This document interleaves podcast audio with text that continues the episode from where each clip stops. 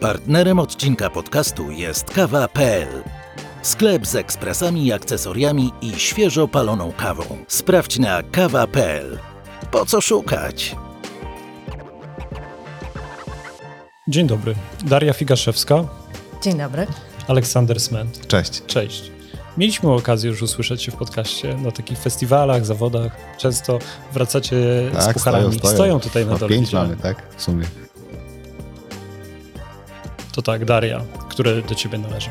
Nie no, mój jest tylko jeden, tutaj większość jest Aleksandra jednak. Ja tam mam swój puchar po Dalla Corte zeszłorocznych. Zajęłam tam trzecie miejsce. Aleksander mnie przebił, nie wiem, pół punktu więcej chyba miał, czy coś takiego nie, i zajął więcej, drugie. Chyba więcej. No nie wiem, to nie. W, to w Brewersie było pół, pół punkta Cholera. Więcej. E, no, tam stoją moje cztery aż, czyli zeszłoroczne, te, w których Daria była trzecia, ja zająłem te drugie miejsce. Rok wcześniej, edycję wcześniej zająłem e, trzecie, czyli tak się pnę do góry, może w przyszłym roku się pierwsze w końcu uda. Poza tym zdobyłem jeszcze Mistrzostwa Polski Roasting oraz Cup Tasters, e, czyli jestem aktualnym mistrzem. Kiedy jest ten podcast wydawany, to jestem jeszcze aktualnym mistrzem Polski Roasting Cup Tasters. I za chwilę możesz zostać mistrzem świata. No, tak już zobaczymy. Ja już jestem mistrzem, to więcej mi nie trzeba. Będzie co ma być. Daria, jak długo jesteś w LaCava? Króciutko, bo ja jestem dopiero od y, początku września, ale zdążyłam już chyba trochę zrobić roboty, tak mi się wydaje nieskromnie. Myślę, że tak dużo, że jest okazja, żeby o tym opowiedzieć. Będziemy mówić między innymi o szkoleniach. Szkolenia są rzeczą, na której ja bym się chciała w życiu, w pracy skupić, a poza tym, poza tym ja jestem tą osobą, która ogarnia lakawowe eventy, czy to na festiwalach, czy to w kawiarniach zaprzyjaźnionych. Jestem tą osobą, która odpowiada na trudne pytania naszych klientów. Jestem tą osobą, która wspiera dział marketingu. I jestem tą osobą, która wspiera troszeczkę dział Horeca. I tak, i tak. Aleksander ostatnio powiedział, że za szybko sprzedaje kawę. Tak, już nie nadążam z, z kupowaniem tej kawy tak naprawdę. Daria tak szybko sprzedaje. A nie jestem handlowcem, musimy, nie? Musimy zmienić politykę zakupową chyba. Kupujesz, ale też wypalasz. Kupuję, próbkuję, wypalam, wszystko robię z, związanego z kawą, to przede wszystkim jestem ja. Też inne osoby z teamu biorą w tym udział, nie jestem w tym taki osamotniony, bo też chcę, żeby też innym smakowało, a nie tylko mi tak naprawdę, więc żeby to była nasza wspólna, nasza wspólna robota i staram się zapraszać zawsze wszystkich do wybierania kawy, do, do tego, żeby próbować tych kaw, które wypalamy na co dzień też, tak, te cuppingi produkcyjne są otwarte, można do nich no nie, wpaść, przyjść, spróbować, ocenić też, e, także tak, tak działamy wspólnie tak naprawdę, to jest cały team. W pracy nie ma nudy, myślę, że tak od ósmej do szesnastej to jesteście tutaj i przygotowujecie się do zawodów każdego dnia. Tak można powiedzieć, że to tak jest? Myślę o tym, żeby przygotowywać się do Coffee in God Spirit, czyli do mieszania kawy z alkoholem. Wczoraj akurat się pojawiła informacja, że wiem, chyba w listopadzie w Krakowie. Wiem, tak. wiem, wiem. Mm, powiem ci, że ja w zawodach biorę udział już tak, kurczę, z pięć sześć lat, bo brałam udział w proinfuzjach i tak dalej. W minionym roku, w sumie to dwa tygodnie potem, jak zaczęłam pracę w LaCavie, wzięłam po raz pierwszy udział w Brewersach i było strasznie. Za to w lutym poszłam na barista i to było super doświadczenie i to był moment, w którym uznałam, że rzeczywiście jest to fajna opcja, która daje dużo satysfakcji, daje opcję na to, żeby się pokazać, żeby się sprawdzić i żeby tak naprawdę podnosić dalej swoje kompetencje, kwalifikacje, być coraz lepszym w tym, co się robi. No ja mam trochę łatwiej, bo ja to co, te zawody, w których teraz startuję i na których chcę się skupić, to są rzeczy, które robię na co dzień po prostu, tak? Bo każdy dzień praktycznie zaczynamy tutaj od cuppingu produkcyjnego, próbek, różnie, różnie to bywa, ale praktycznie codziennie jest jakiś cupping, jest stół postawiony na kilkanaście kaw i zawsze sobie to pijemy, więc ten Cup Tasters jest tam mniej więcej ogarnięty w tym temacie. To oczywiście formuła jest trochę zawodów inna, ale mimo wszystko to picie, picie kawy daje dużo... Um, daje jakąś tam wiedzę i pojęcie o tym, czym mogą się różnić, na czym się skupiać i tak dalej, i tak dalej. No a potem włączam piec, no i, i palę, i palę produkcję i muszę wstrzelić w te kolory, czasy, temperatury, żeby wszystko się zgadzało, tak jak jest w rzeczywiście roast, roast planie. No i żeby później to smakowało klientom, więc następnego dnia to sprawdzam, podobnie jak na zawodach, prawda? I to, co ty teraz powiedziałeś, taka rutyna, ta codzienność, o której mówisz, to, to jest takim przepisem na to, jak wygrywać? No ja, dla mnie, wydaje mi się, że tak, no bo jakby ja jestem takiego zdania, że nie wiem, tam trzeba wejść z taką spokojną głową, nie ma się co stresować yy, i trzeba zrobić to, co się robi na co dzień, tak? Ta, ta formu- formuła, formuła tych obu zawodów, w których brałem udział, wtedy udało się wygrać, tak jak mówię, to jest takie coś, co robię codziennie, tak? Barista bądź brewers troszeczkę in, ma troszeczkę inną formułę, gdzie trzeba się rzeczywiście przygotować do tego i e, przygotować tą prezentację, wybrać odpowiednią kawę i tak dalej, i tak dalej. Tutaj w, moich, w moim przypadku wymaga to przede wszystkim znajomości regulaminu i myślę, że spokojnej głowy, tak? Spokojnego podejmowania decyzji tam na scenie, bo to też ma się na to jedną decyzję musimy podjąć i to jest i drugiego wypału już nie możemy zrobić, bo nie ma czasu po prostu, tak?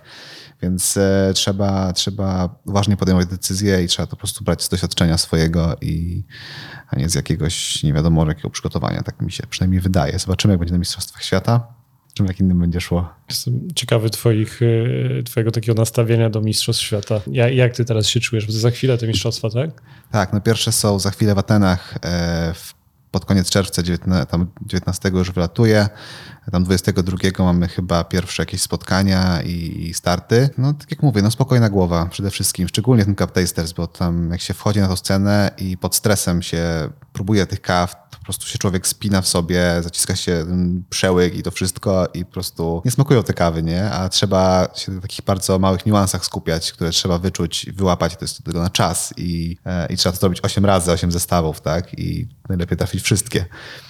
W jak najlepszym czasie. W jak najlepszym czasie. No, a więc tutaj myślę, że tutaj przede wszystkim w tym jest spokój najważniejszy, tak? Ale jedziesz, żeby wygrać, tak? Czujesz taką ekscytację, te emocje związane no, z, no, są zawody, wiesz, jak sport. Nie, no jasne. Czuję ekscytację, trochę się stresuję już, zaczynam każdego dnia po prostu się budzę i tak nie, to już za chwilę, to już za chwilę, ale, ale wtedy sobie mówię, nie no, przecież robię to na co dzień, jakby tu już wygrałem, jestem już mistrzem i te Mistrzostwa Świata są taką nagrodą, że wygrałem te mistrzostwa i to jest dla mnie taka nagroda, żeby pojechać tam i spróbować swoich sił z innymi najlepszymi na świecie, tak? Wygram czy nie wygram, dla mnie sama obecność tam będzie już osiągnięciem i zwycięstwem poniekąd.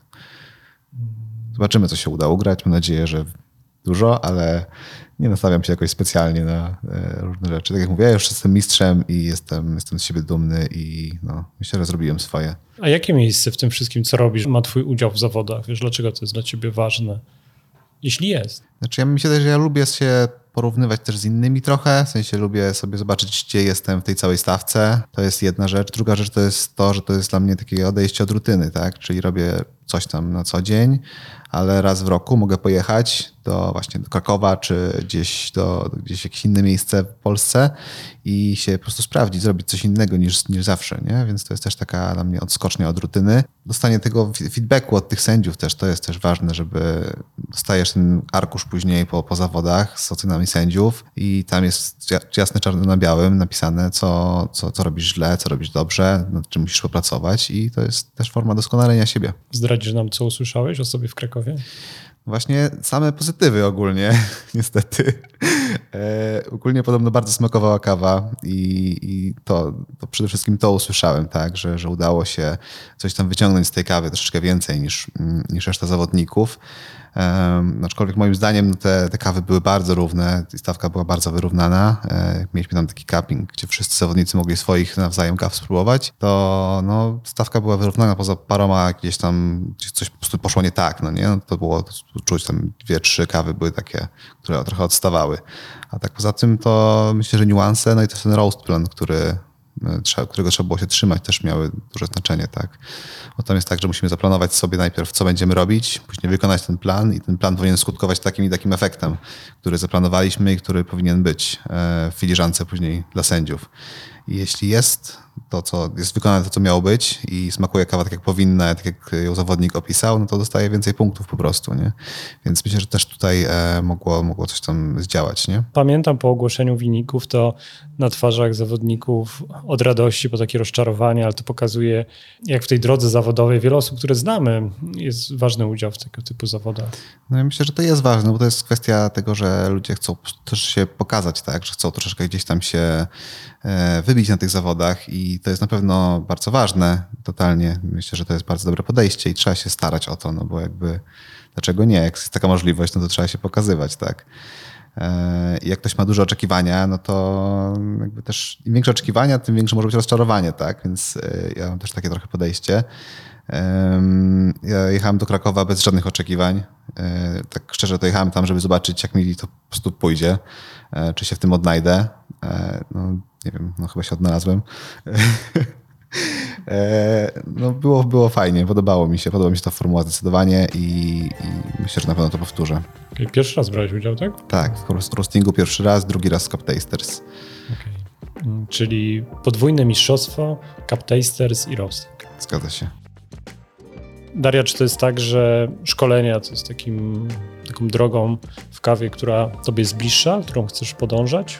Wiesz co, ja już tak trzy cztery lata temu powiedziałam sobie, że tak, bycie A S T, czyli autoryzowanym trenerem Specialty Coffee Association, jest tym, co ja bym chciała w życiu robić. Bo miałam wtedy okazję właśnie pozdawać sama swoje kursy. Zdawałam wtedy chyba barista professional albo intermediate jeszcze, kiedy podejmowałam te decyzje. Eee, uznałam, że jest to fajne, wartościowe, że daje mi bardzo dużo satysfakcji patrzenie na to, jak ludzie, z którymi ja pracuję i którym pomagam się szkolić, się rozwijają. E, miałam okazję pracować jako szef baru, menadżer w kilku lokalach i po prostu obserwować później dalszy rozwój moich kolegów z pracy. Myślę, że tak, że wolę jednak siedzieć w sali szkoleniowej i dzielić się wiedzą, doświadczeniem niż, niż wychodzić na scenę, chociaż bardzo fajnie wspominam dotychczasowe zawody. Nie wiem, czy zostanę mistrzynią. Puchar musisz dostawić tam na półkę. No, mam jeden puchar, daj mi spokój, nie? Abstrahując od tego, że można się sprawdzić i tak dalej, to jest to też świetna okazja do tego, żeby spotkać się ze znajomymi z branży, którzy często mieszkają kilkaset kilometrów dalej yy, i spędzić fajnie czas po prostu. No. Mogę też trenować innych zawodników, żeby zostawali mistrzami zamiast mnie. To też jest, wiesz, satysfakcjonujące, jak osoba, której pomagasz, odnosi sukcesy. Tak, tak myślę. No, także tak, yy, doszłam do cudownego momentu w mojej karierze. Yy, zaczęłam rzeczywiście robić to, co chciałam robić od paru lat i uważam, że moim największym dotychczasowym sukcesem jest właśnie to, że dostałam autoryzację. No i powolutku się rozkręcamy z tymi szkoleniami. Jeżeli ktoś myśli o edukacji, to pewnie zaczyna od takich szkoleń podstawowych. Te, które, które ty prowadzisz, z tych podstawowych, to, to jakie szkolenia? Najbardziej podstawowym modułem jest Introduction to Coffee. I to jest moduł, który realizuje tak naprawdę każdy A S T na całym świecie. Jest to forma wykładu o wszystkim. Jest to wykład, który zahacza o wszystkie pozostałe pięć modułów i tak w ciągu sześciu do ośmiu godzin dowiadujesz się bardzo dużo o zielonej kawie, o tym, skąd kawa w ogóle się wzięła, o tym, jak się ją procesuje, jak się ją wypala, co ma wpływ na jej smak, jak ona się parzy. Poza Introduction to Coffee mamy jeszcze pięć modułów i każdy jest na trzech poziomach trudności. Zaawansowania, zależy jak spojrzeć. Mamy barista i tutaj mam autoryzację. Mamy brewing, czyli metody stricte przelewowe. Mamy green coffee, właśnie jestem na drodze do tego, żeby wprowadzić ją również do oferty. Mamy sensory skills, to również w ciągu myślę tak trzech, sześciu miesięcy będzie u nas w ofercie. I jest też roasting, ale tutaj zastanawiam się, czy się w to pchać, kiedy mam obok siebie head roastera. Czy zespół w palarni, który też jest, no można powiedzieć, wykształcony. To Olek, do ciebie pytanie, no w jaki sposób wpływa na rozwój takiego, takiego miejsca? Znaczy ja myślę, znaczy tak jak ja myślę o szkoleniu ludzi w palarni, tych, którzy pracują ze mną, to dla mnie najważniejsze jest, żeby oni właśnie przeszli ten moduł sensory. To jest taki moduł, który po prostu pozwala nam e, mieć certyfikat na to, że mamy wspólny język, że wiemy, jak się posługiwać tymi arkuszami, że wiemy, na czym polegają różne testy sensoryczne, że potrafimy zrobić cupping, że wiemy, jak to się robi, dlaczego się tak robi, potrafimy sobie dobrze siorbnąć i opisać to, co czujemy w, w tej kawie tak naprawdę. I będziemy mieli tą zgodność, że wiemy, co jest dobre, co jest niedobre, co nam smakuje i mamy właśnie dzięki temu taki wspólny, wspólny język. I to jest przede wszystkim to, na czym mi zależy, jeśli chodzi o edukację w palarni z osób, z którymi pracuję, więc cieszę, cieszę się, że Daria będzie mogła zwiększyć nasze standardy teraz tutaj w palarni i będziemy mogli szkolić więcej dodatkowych osób właśnie z tego zakresu. Eee, Jeszcze tak. Nie zdałem egzaminu, jakby wiesz. Dobra, to zdasz przecież. Zanim tutaj wypuścimy ten podcast, to już będzie zdane. czternaste urodziny, ale my sobie rozmawialiśmy, zanim włączyliśmy mikrofony, że dużo działo się w ostatnich latach. Jesteś od trzech czterech lat, tak? tak Mówiłeś. Tak, tak. Mhm. Co, co te ostatnie lata, czy tam może nawet miesiące przyniosły takiego, co jest taką nowością albo takim istotnym w rozwoju całej, całej palarni? Poza, poza udziałem właśnie i, tych, i tymi sukcesami w zawodach. Znaczy tak, jeśli chodzi o, o mnie samego jako osobę, to sama praca w palarni była dla mnie takim dużym skokiem na głęboką wodę, bo ja nie, nie paliłem nigdy wcześniej przed LaCavą, więc naprawdę się uczyłem tutaj i w te trzy lata się nauczyłem całkiem sporo. Też miałem dobrych nauczycieli, dobrze, dobrze, dużo też czytałem, dużo się dowiadywałem i tak dalej, więc miałem tę przyjemność nauki takiej bardzo szybkiej. Ja jestem ciekawy, od kogo się uczyłeś? Nie mam, nie mam naprawdę zielonego pojęcia. Wiesz co, no my tutaj mamy takiego naszego pana Grzegorza, który mnie uczył po pierwsze obsługi pieca i jest związany z LaCavą bardzo. Na ten moment nie pali już u nas, dla nas kawy, ma też swoją, swoją działalność. Potem, ale on właśnie, tak jak mówię, nauczył mnie takiej obsługi pieca, że no, tu, się, tu się wrzuca, tu się, tu się ustawia gaz i tak dalej i, i się wyrzuca kawę po prostu, nie? Gotową do spożycia. Potem miałem przyjemność być szkolony przez Piotrka Jerzewskiego, który przyszedł tutaj do nas do palarni na dwa tygodnie i poustalał nam wszystko tak naprawdę, nie? Pokazał nam, jak palić tą kawę, jak palić ją tak, żeby była, żeby była dobra, jak palić kawę pod filtry, jak palić kawę pod espresso, dlaczego tak, a nie inaczej. Um, także to były też bardzo intensywne dwa tygodnie. No, a potem to już jakieś szkolenia takie gdzieś tam online, coś się udało załapać, tutaj gdzieś jakaś książka, jakiś blog, jakiś podcast, coś takiego, także e, takich, takich miejsc szukam, takich miejscach po prostu szukam wiedzy. Nie wiedziałem, że macie po prostu taką dużą halę, można powiedzieć, produkcyjną, a tam masz dwa duże piece. Nie no właśnie, my zaczęliśmy swoją działalność, takie rzeczywiście palenie w no, bardzo małym miejscu, gdzie ten piec, ten mniejszy piec się ledwo mieścił, a i tak jest całkiem duży. Um, także mieliśmy, chodziliśmy po prostu po workach czasami, bo przychodziła dostawa i nie było, nie było gdzie postawić nogi tak naprawdę. Dlatego przynosząc się tutaj dwa lata temu, mieliśmy taki, taki, taki plan, żeby mieć dużo miejsca na tej produkcji, żeby mieć gdzie te palety postawić, żeby mieć miejsce na ten drugi piec, dużo większy, e, może kiedyś trzeci, zobaczymy. E, I żeby mieć po prostu tą swobodę działania, nie? Że nie będziemy musieli się ściskać ze sobą, na siebie wchodzić, tylko będziemy mogli swobodnie sobie pracować w tym, w tym naszym teamie. No i mamy dwa piece, duże, produkcyjne. Jeden to jest Probat dwadzieścia pięć kilo, który jest z nami od początku i on zaczynał palić kawę dla LaCavy. Bardzo uwielbiam ten piec, mam do niego mega duży sentyment, mimo że jest bardzo analogowy i, i nie ma w nim zbyt wiele kontroli.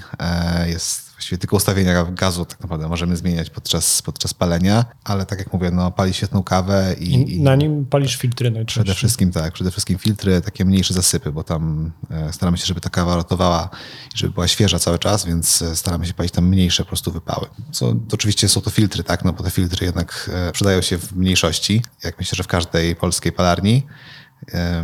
I do tego mamy właśnie jeszcze drugi piec, nasz nowy nabytek, który jest z nami też już, no nie wiem, czy rok, mniej niż rok na pewno, no mniej więcej, tak jak Daria, tyle lat co Daria. I ten, i co, no i to jest Diedrich, amerykańska marka piecy, też z ciekawą historią w ogóle. To jest już bardzo zaawansowany sprzęt. Tam już mamy kontrolę nad wszystkim. Obroty bębna, airflow, e, mamy tam właśnie ustawienia mocy palnika. E, naprawdę bardzo dużo czujników temperatury. Chyba jest ich pięć dosłownie, więc mamy temperaturę w każdym miejscu. Nawet wiemy, jak się chłodzi kawa w ogóle, jaką ma temperaturę. To jest też, dla mnie to też było taki, takie duże zaskoczenie w ogóle, że tak się, że na coś takiego wpadł. No i, i to są właśnie piece, i to jest, to jest właśnie piec, na którym palimy przede wszystkim kawy do espresso, takie troszkę wolniej, dłużej palone, które wspierają nasz biznes przede wszystkim. Ty decydujesz o zakupie zielonego ziarna. Tak, jak najbardziej. Też mam ten certyfikat Q-gradera, więc e, nikt nie będzie mi wciskał kitu, ile to ma punktów, e, że tak powiem, ale tak, e, wybieram te próbki, próbuję, kapuję. Mamy też mniejsze piece, na których na jednym wypalamy próbki, na drugim robimy testy. E, do próbek używamy właśnie i kawy, gdzie wsypujemy pięćdziesiąt gramów ziarna. To jest tak akurat na trzy czarki, żeby sobie skapować, ocenić jakość kawy i czy to jest, poza jakością oczywiście też, czy to jest kawa, która odpowiada profilowi naszej, naszego wyboru, że tak powiem, tak? Czy, czy to jest to, co my lubimy, to, co chcemy sprzedawać, tak? Bo też nie każda wysoko punktowana kawa jest jakoś tak związana z, z daną marką, nie? Um, każdy ma inne swoje kryteria wyboru. E, no i do tego mamy jeszcze tego drugiego samplera, e, piec taki testowy właśnie, to jest z marki Bullet, um, który pozwala nam na przetestowanie kawy w takich bardziej zbliżonych do piecy produkcyjnych warunkach, tak? Tylko że nie zużywamy całego worka czy dwadzieścia kilo, tylko zużywamy kilogram i możemy sobie określić, jaki chcemy mieć czas palenia, jaki chcemy mieć kolor tego wypału, jak ta kawa się zachowuje w piecu, bo kawy też różnie tam tą temperaturę przyjmują i dzięki temu możemy wyciągnąć jakieś wnioski na przyszłość, na to palenie produkcyjne. Jak byś scharakteryzował LaCavę, jeśli chodzi o portfolio produktów? No bo ty wpływasz na to. No na pewno, wiesz, duże znaczenie ma to, co jest popularne na rynku, bo pewnie jakbyś wybierał tylko dla siebie, to może nie każdy by... No, nigdy tego nie pił ogólnie chyba. Ale ty byś wypijał. Bo byłoby bardzo nudno na pewno. Smętnie. E, dokładnie tak, smętnie. E, nie, no ja, ja lubię bardzo te takie soczyste kawy owocowe, które nie są przykryte metodą obróbki, co trochę kłóci się z obecnym trendem, aczkolwiek wydaje mi się, że też do tego to wszystko zmierza, żeby jednak te myte kawy znowu bardziej promować.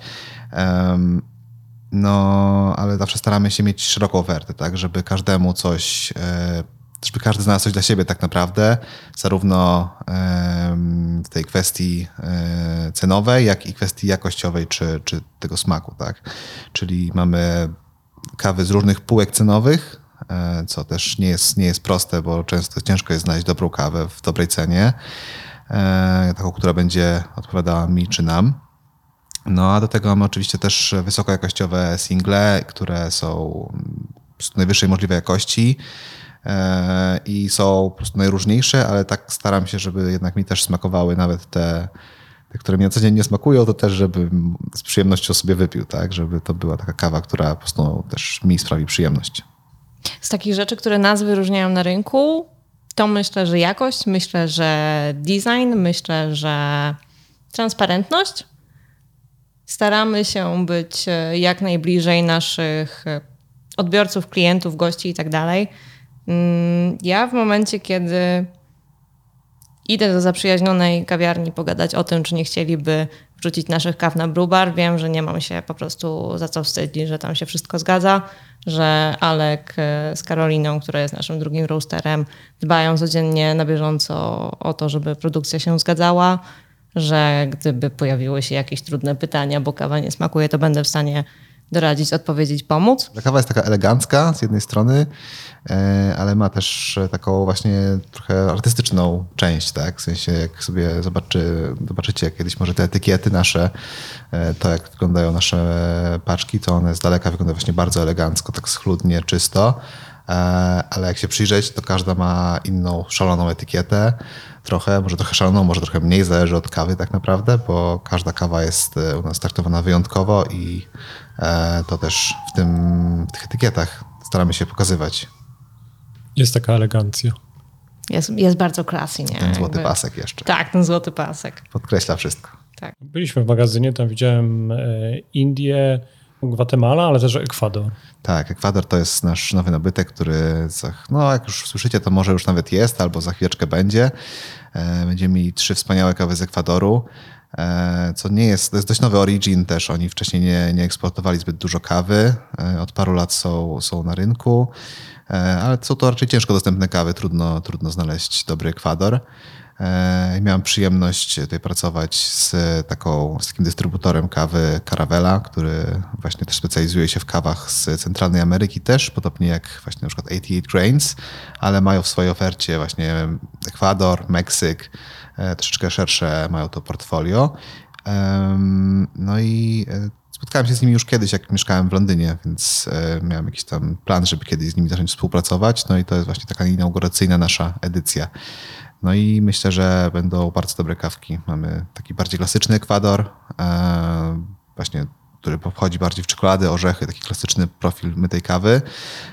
Do tego mamy drugi, bardziej owocowy, taki cytrus, w stronę cytrusów, i ostatni to jest taki, do tej kawy zaraz wrócimy pewnie jeszcze, ale jest to z obróbki honey i po prostu jest taka mega tropikalna i owocowa kawa, więc już nie mogę się doczekać, żeby ją wypalić. Jak byś go scharakteryzował? Czym on zaskoczy? Właśnie ten problem z Ekwadorem jest taki, że mało jest tych kaw na rynku i tak trudno określić mi nawet, gdzie już piłem parę tych Ekwadorów, jaki jest ten ich profil smakowy, tak? Że nie mają takiego, nie wiem, um, distinct, nie wiem jak to po polsku dobrze powiedzieć, że nie są takie, nie mają jednego takiego profilu, którego się trzymają, jak właśnie na przykład Kenie, które zawsze są po prostu porzeczkowo-rabarbarowe i są mega soczyste, to tutaj e, mamy większą różnorodność też, nie? I mamy tą różnorodność smaku, tak jak wspominałem. E, mamy klasyczną kawę, mamy owocową kawę i mamy super owocową kawę, więc jakby naprawdę myślę, że będzie z czego, z czego wybierać. Po prostu myślę, że każdy z tego Ekwadoru znajdzie coś dla siebie. Partnerem odcinka podcastu jest kawa kropka pe el. Sklep z ekspresami, akcesoriami i świeżo paloną kawą. Sprawdź na kawa kropka pe el. Po co szukać? Tak wspominamy o takich różnych działaniach marketingowych. Śledzę media społecznościowe i rzeczywiście u was jest dużo takich aktywności. Ostatnio Kawa Kobieca, to jest, to jest jeden z projektów, powiemy też o innych. No właśnie, Daria, w jakie, w jakie projekty angażujecie się? Zatrzymując się na chwilę przy tej kawie kobiecej, myślę, że zależy nam na tym, żeby poza dostarczaniem dobrej kawy e, też coś robić, nie? Też działać, też pomagać innym. E, zrobiliśmy na Dzień Kobiet kawę we współpracy z Fundacją Kwiat Kobiecości i część dochodu została przekazana na właśnie walkę z rakiem szyjki macicy. Jest to z mojej perspektywy temat, o którym się mówi zdecydowanie za mało i za cicho, a jest bardzo mocno ważny i dotyka wszystkich tak naprawdę, nie? Czy jesteś kobietą, czy jesteś mężczyzną, masz mamę, siostrę, partnerkę, co, cokolwiek, nie? To jest rzecz, o której trzeba myśleć, pamiętać i myślę, że jestem dumna z tej kawy, bo po pierwsze była smaczna, a po drugie w szczytnym celu. Co robimy jeszcze? Przywozimy pamiątki z wakacji. Aleksander. No tak, no jakby częścią też mojej pracy, z czego jestem mega dumny i, i to jest też mój kierunek jakiś tam rozwoju. To są te podróże, tak, do, do, do krajów pochodzenia kawy, tam gdzie rośnie kawa. W zeszłym roku miałem przyjemność być, gościć u osiemdziesiąt osiem Grains, u Joli, która już, już się kilkukrotnie pojawiała w podcaście o kawie. Byłem tam u niej w domu, mieszkałem z nią, z, z jej mężem Raúlem, narzeczonym Raúlem. I tak, no i miałem okazję tam być na tych farmach, zobaczcie jak to wszystko wygląda, jak ta kawa rośnie, jak smakują te owoce, czy jak smakują kwiaty, bo też są bardzo dobre. I to było dla mnie no, niesamowicie otwierające oczy przeżycie i dlatego też stwierdziłem, że no muszę przywieźć coś z tych wakacji, że to nie może być tak, że... Znaczy wakacji, no, z wyjazdu. No. Wycieczki. Wycieczki, dokładnie, że muszę coś przywieźć z tego i się tym podzielić, tak? Dlatego też stworzyliśmy taką akcję, to był Guatemala set, teraz już, teraz aktualnie już chyba jest niedostępny i tak, no i to był set, który składał się z trzech kaw. Wszystkie trzy kawy były od Neto Pereza, który ma farmę La Torre i miałem okazję tam być, próbować tych kaw na miejscu wtedy i to były kawy, które po prostu, to były te same kawy, a wszystkie smakowały inaczej. Dla mnie to było takie niesamowite, nie? Jak to wszystko może, tak wszystko może wpływać na ten smak kawy, tak? Pierwszą różnicą to było to, że mieliśmy dwie obróbki, czyli była obróbka naturalna, czyli kawa była suszona w całym owocu na, na słońcu. Druga kawa to była kawa myta, która pokazała właśnie takie nuty klasycznej mytej Gwatemali, dużo czekolady, troszkę jakichś tam suszonych owoców.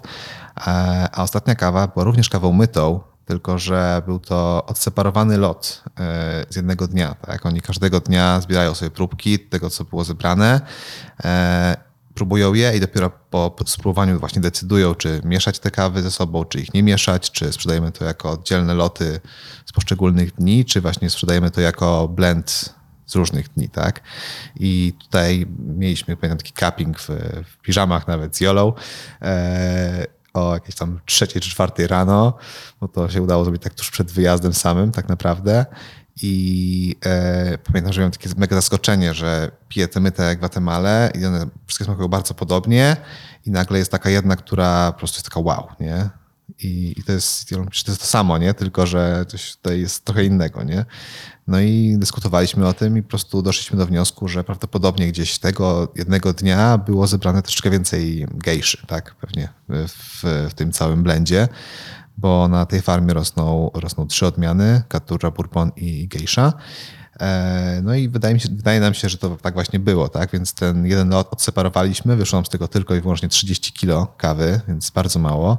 E, dlatego sprzedawaliśmy to tylko w, w tym zestawie e, i no naprawdę niesamowita kawa.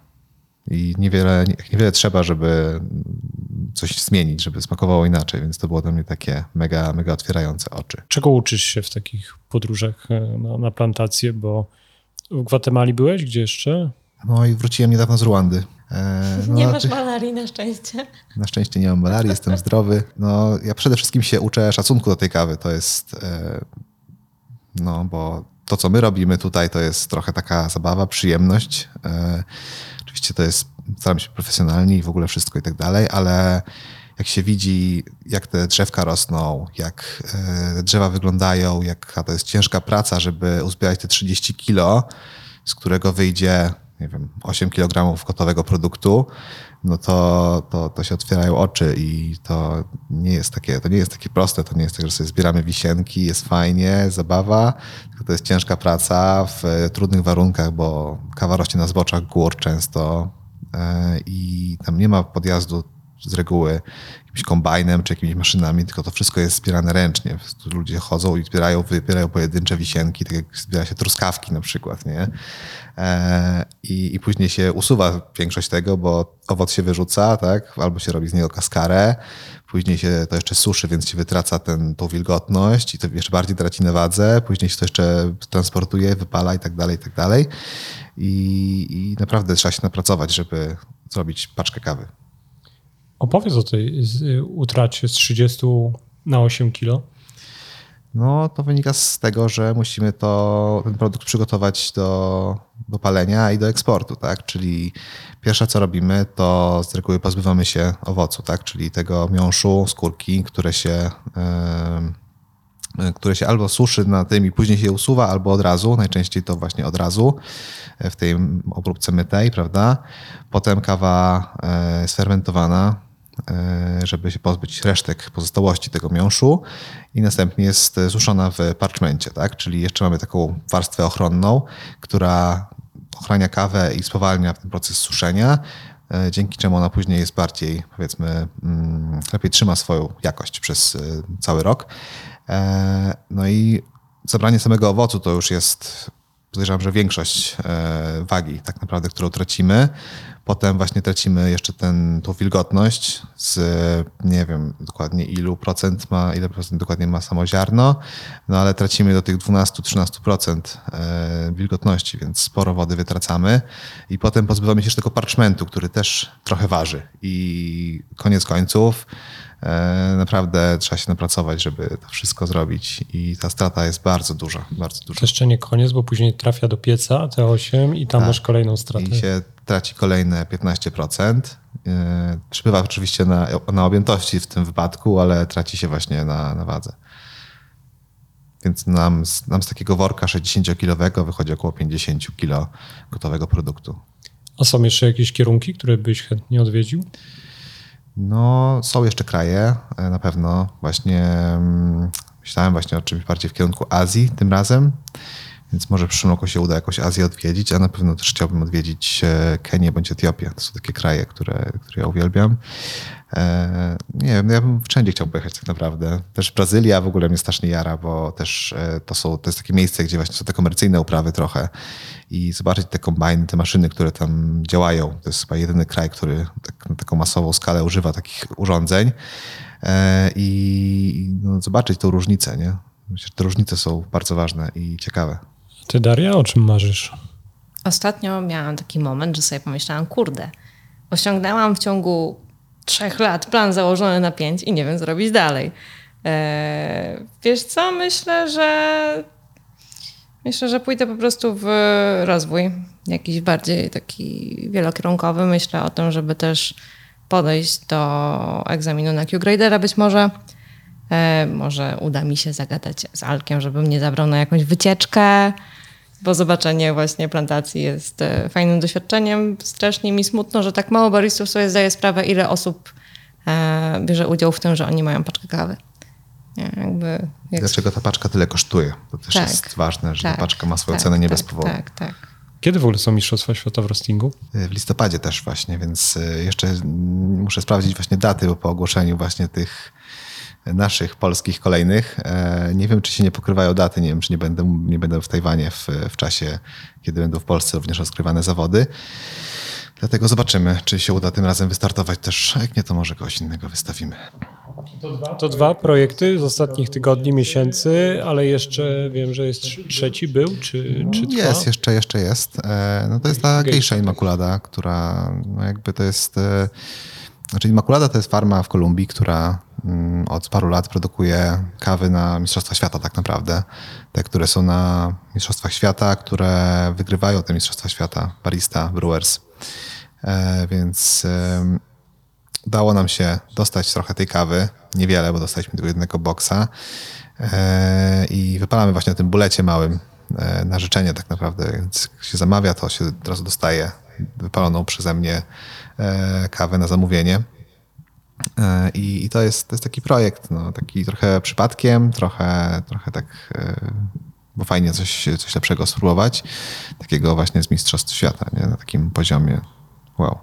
Jednego, Jednego boksa mówisz, to ile to jest? Jeden boks to jest dwadzieścia cztery kilogramy, czyli z tego jeszcze osiemdziesiąt pięć procent, bo piętnaście jest straty, więc trochę mniej, około dwadzieścia.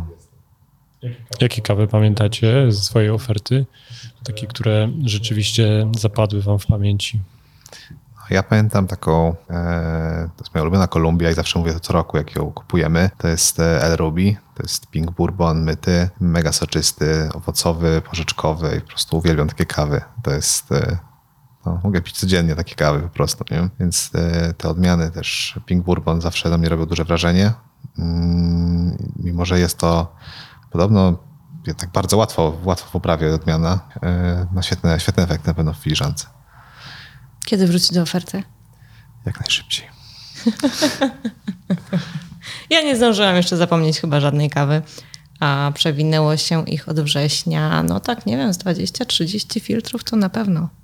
No, bardzo dużo rotuje.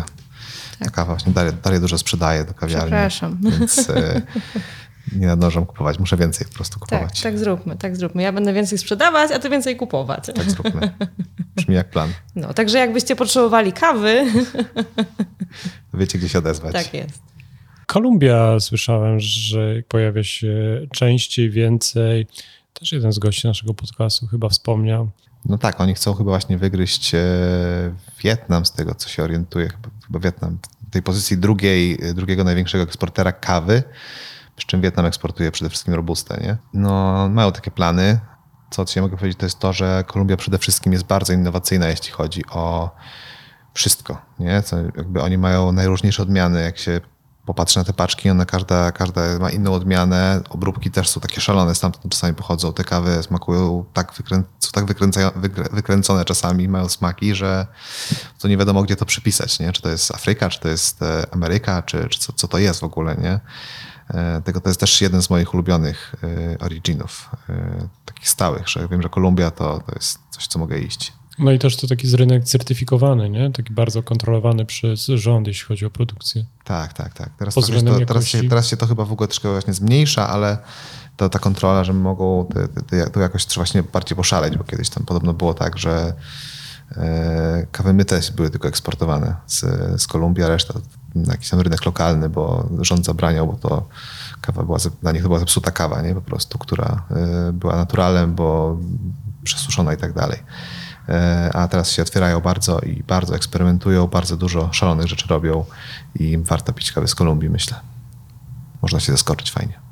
No, a jeszcze pięć lat temu były trochę bardziej nudne. No, były tylko myte Kolumbie, które były czekoladowe. No. I tyle. No, dużo się też dzieje w kawach bezkofeinowych, też trochę rozmawialiśmy na dole, czyli w palarni. Tak, mamy teraz w ogóle w ofercie dwie, dwa decafy, z czego jeden panny pod filtr i pod espresso. I też jest właśnie to kawa z Kolumbii, między innymi. A druga to Brazylia. No i tak jak rozmawialiśmy, nie? To jest to, że ludzie zdają sobie sprawę, że ludzie chcą dobrej, bezkofeinowej kawy, że to nie jest tylko kawa dla kawy, ale ludzie też wieczorem wieczorem, czy jak już nie mogą pić tej kawy za dużo, wypili w ciągu jednego dnia, dalej chcą poczuć dobry smak kawy, dlatego wydaje mi się, że zaczęli używać po prostu lepszych surowców, nie? To jest jak z gotowaniem, z słabych surowców no niewiele się da ukręcić, tak? A jak mamy dobrego steka, to on będzie dobry po prostu. Wróćmy do tego Ekwadoru. E, zapowiedziałeś, że jest jeszcze jedna trzecia kawa, taka perełka. Tak, no właśnie to była kawa, która po prostu mnie rozjechała na stole. I też nie wiedziałem, co, co, co, co, co, mam, co mam myśleć o tym. I okazało się, że to był Ekwador właśnie w obróbce honey. I no mega tropikalny, mega owocowy. Takie dokładnie, dokładnie taka kawa jak lubię, nie? Dlatego mimo, że udało się zdobyć bardzo małą ilość, bardzo limitowaną ilość, to stwierdziliśmy, że musimy sprowadzić tą kawę. I właśnie jako, że to jest kawa, która mi stricte smakuje, to stwierdziliśmy, że to będzie sygnowane takim moim, że to jest moje po prostu, że to jest mój smak, nie? Dzieci tak czasami mówią, że to jest mój smak czy coś i to jest, to jest właśnie to, że ja lubię takie kawy po prostu.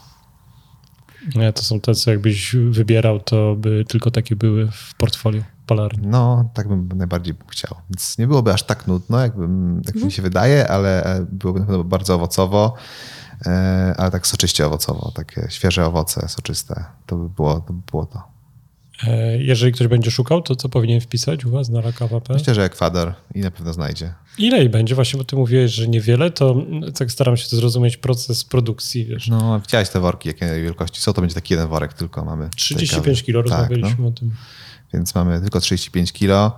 Eee, jeszcze nie wiem, na czym to będę wypalał, bo trochę szkoda by było wszystko naraz wrzucić i nie daj Boże coś yy, zepsuć. Dlatego jeszcze się waham, na czym to palić, ale, ale myślę, że będzie dobrze. Mistrzowi to się też zdarza? Zawsze się zdarza, każdemu. Na pewno. Te kawy tak szybko znikają. Jak to się dzieje? Myślę, że dzięki temu, że ja już w tej branży troszkę lat spędziłam i że starałam się zawsze dbać o relacje. Zawody były świetną okazją do tego, żeby poznawać dużo ludzi właśnie z branży. Sporo z nich w dalszym ciągu właśnie pracuje w kawiarniach. Sporo moich, że tak powiem, klientów to są ludzie po prostu, z którymi też pracowałam wcześniej. No i myślę, że głównym powodem, dla którego e, przychodzą do mnie i kupują ode mnie kawę, jest to, że po pierwsze mamy my dobrą relację, że mi ufają. Po drugie, że to jest produkt po prostu, za który ręczę, za który wiem, że nie będę musiała się wstydzić. Tak, i wszystko ładnie, transparentnie. Tak.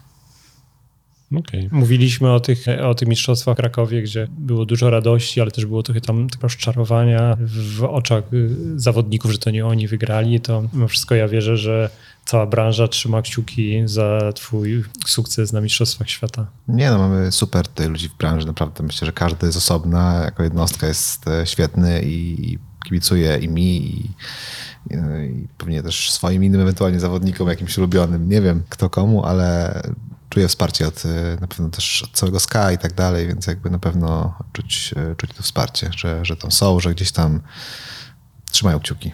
Ale by było, byś teraz został mistrzem świata, byśmy mieli w Polsce dwóch mistrzów świata. No, to by było. Zobaczymy. Może znowu podwójne, nie wiem. Nic nie zakładam, ale zobaczymy. Będzie co ma być. Dziękuję bardzo. Dzięki. Dzięki. Zapraszamy na LaCava kropka pe el. Tak, no tak, bo ten Ekwador. Tak. O ile jeszcze jest. O ile jeszcze jest.